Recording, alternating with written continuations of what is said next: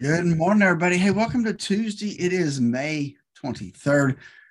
Hope y'all are doing well as we head into this Memorial Day weekend. Um, hey, we've got uh, some slew of earnings really coming out today. We'll talk about that and more when Dave joins us here in just a second. And uh, looking forward to it as we get ready to uh, head into summer officially. So, hey, hang tight. Dave will be up next.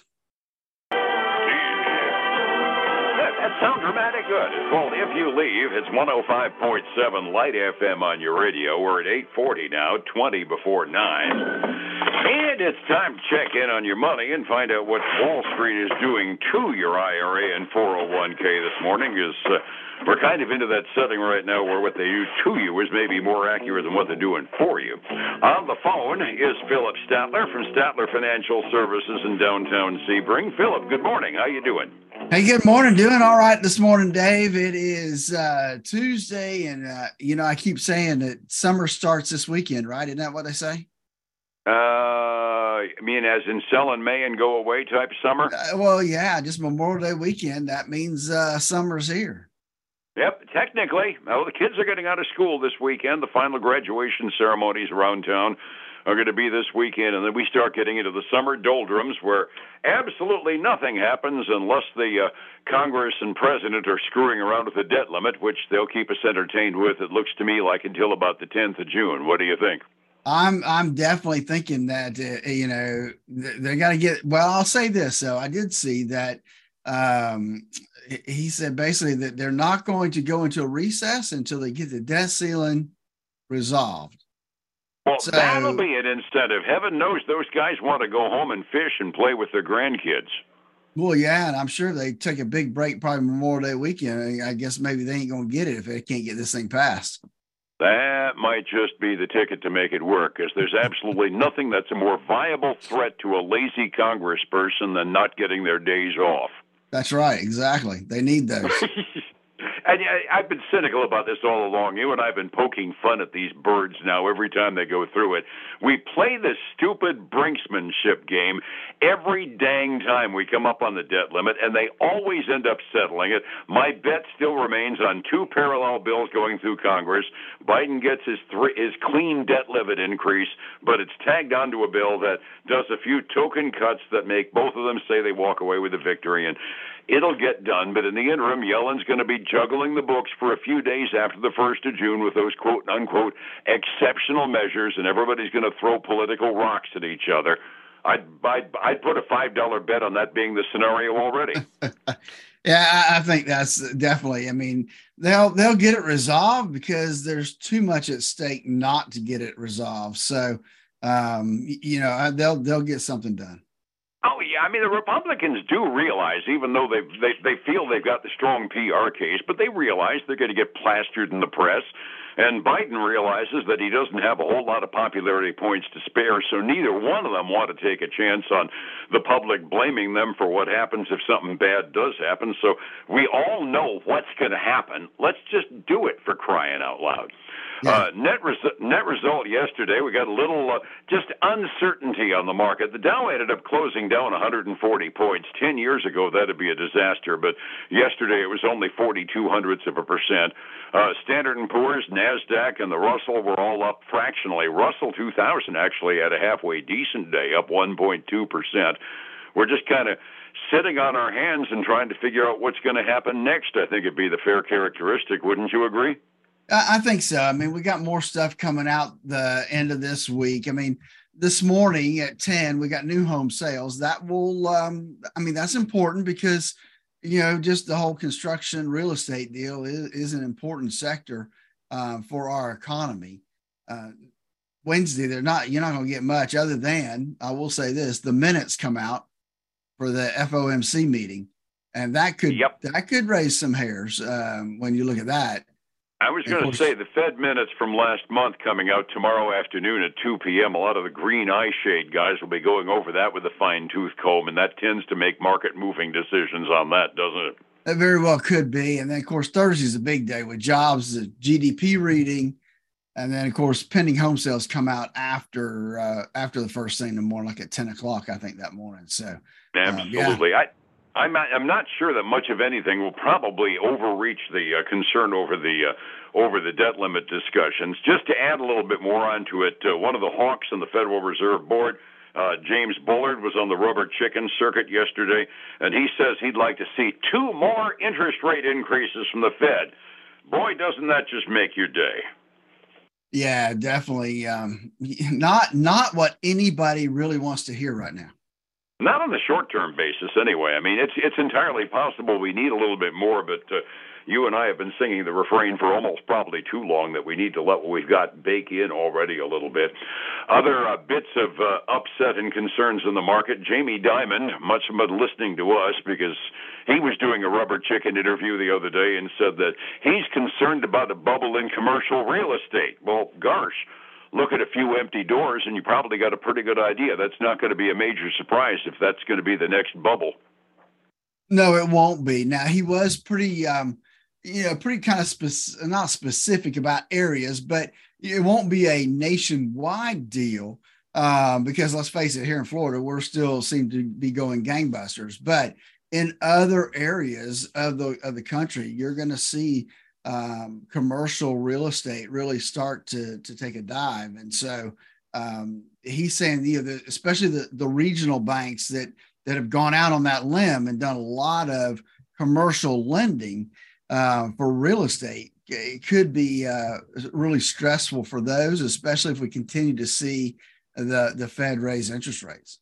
Oh yeah, I mean around here we tend to wear sackcloth and ashes when we see an empty store sit for more than six months or so, and heaven knows we got a few of those. But it, it's hard for us in a small town to relate to what it's like in oh San Francisco, Los Angeles, Silicon Valley, where a lot of those businesses have had a, a substantial percentage of their employees decide I'm just going to keep working from home. I but yeah, I read these anecdotal stories about some downtown areas that you know border on ghost towns compared to what they're used to, and that means if I don't have employees in the building anymore, what the Sam Hill do I need the building for? Exactly. Yeah, we're definitely seeing the footprint of a lot of companies start to to be minimized because of that. Absolutely. Over the last few days, you've mentioned a couple of uh, downgrades of Apple stock. A tidbit I found on the listing this morning that I found intriguing. Uh, do you care whether Apple stock gets downgraded? Well, virtually anybody with a mutual fund probably should. Uh, number Apple. This this shocked the pants off of me.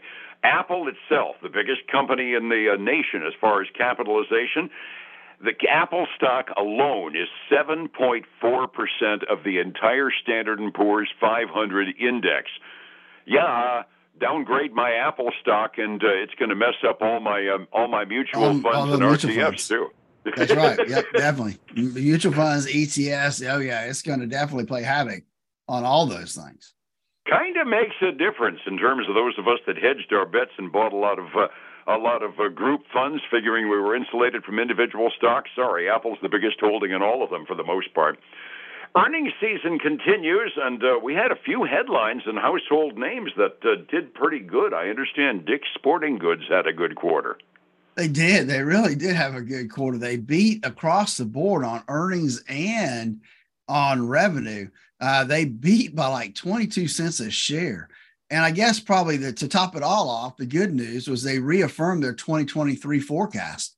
And so Ooh. we're seeing so many times that that's not the case, but uh, they did reaffirm it. And so they're up 2.8, almost 2.9% this morning. Cool. On my delayed quotes, I only had them up two, so they're trending upward as well. I, that, that caught my eye when we went through the menu of stocks to talk about because Dick's has had a couple of up and down quarters over the last year. I'm glad to see two in a row for them doing well. Yeah, they are. Now I'm gonna sell you ahead of time. That's the only good news I think I have this morning. Oh, so, poop! I had you know, I had Yelp doing real well. Well, so Yelp did do really well, but it's not an earnings call, as best I can oh. tell. It's an activist investor um, is building a stake. Uh, they now TCS Capital Management owns four percent of Yelp, um, and they're they're trying to get them to, to do some strategic alternatives, uh, including even selling the company. So uh, that's what's got them up almost 11% this morning. It's not well, an earnings call. I just saw them on my big active list, and I figured that meant they might have reported some good news. I didn't have time to dig deeper. Yeah. Other indications on the earnings, you're saying you're short of good news. I'm just going to let you play Mary Sunshine for a minute. Then. All right, so we got three more left. Two are kind of in the retail zone. We got Lowe's. We had a Home Depot report the other day, and they were a little lackluster. Well, we had mm-hmm. Lowe's report and uh, and they they did beat on earnings and revenue, kind of like Home Depot did. No, I think Home Depot actually missed on revenue, but they beat on on earnings by over 20 cents a share. Uh, they, they beat on revenue by over a half a billion dollars, but they missed on same store sales. Um, they dropped by 4.3%. Um, the expectation was for them to decline by 3.4%. So that was more than expected and and so that was not good. And then they lowered their full year forecast for total sales, and you know what that does to a company, Dave?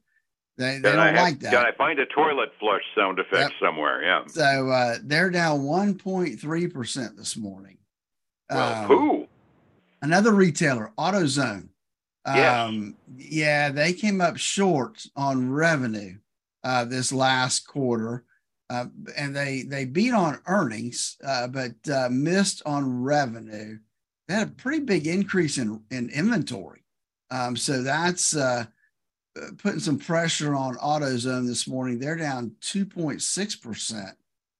And uh, expect a clearance sale on mufflers soon. Yeah, I guess something. And then you mentioned yesterday Zoom reported, and they did report yes. after the the close. Um, and, and they they beat on earnings uh, it came in at dollar sixteen versus ninety nine cents as expected. Uh, revenue was a bit higher as well. However, their second quarter guidance was basically in line with expectations, and I guess there was some hope that maybe they would come in ahead of expectations, but they're trading down a 2.1% this morning. sometimes you just can't win, can you? Yeah, sometimes you just can't win. You're right. Oh, Lordy. Resetting the table yesterday was a mixed bag day. The blue chips had a little bit of problems, but the more adventurous growth stocks in general did pretty well. Uh, 45 minutes before we open this morning, what are we looking at?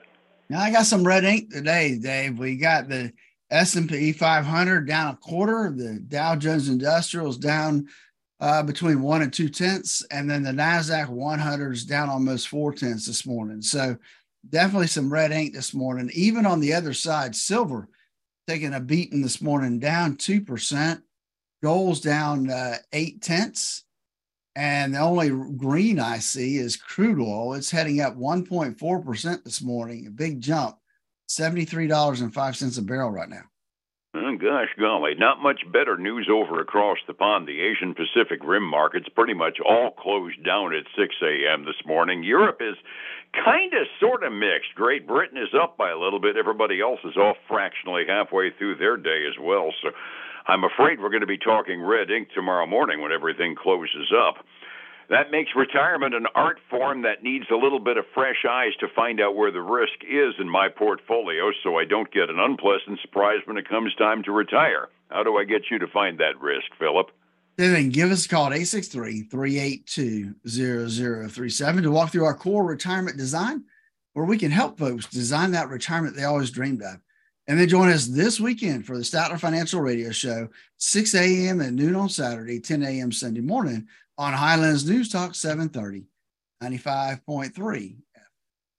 And we'll be back here again tomorrow morning on Light FM. Phillip, thank you so much. You have a good day, all right? All right, man. You too.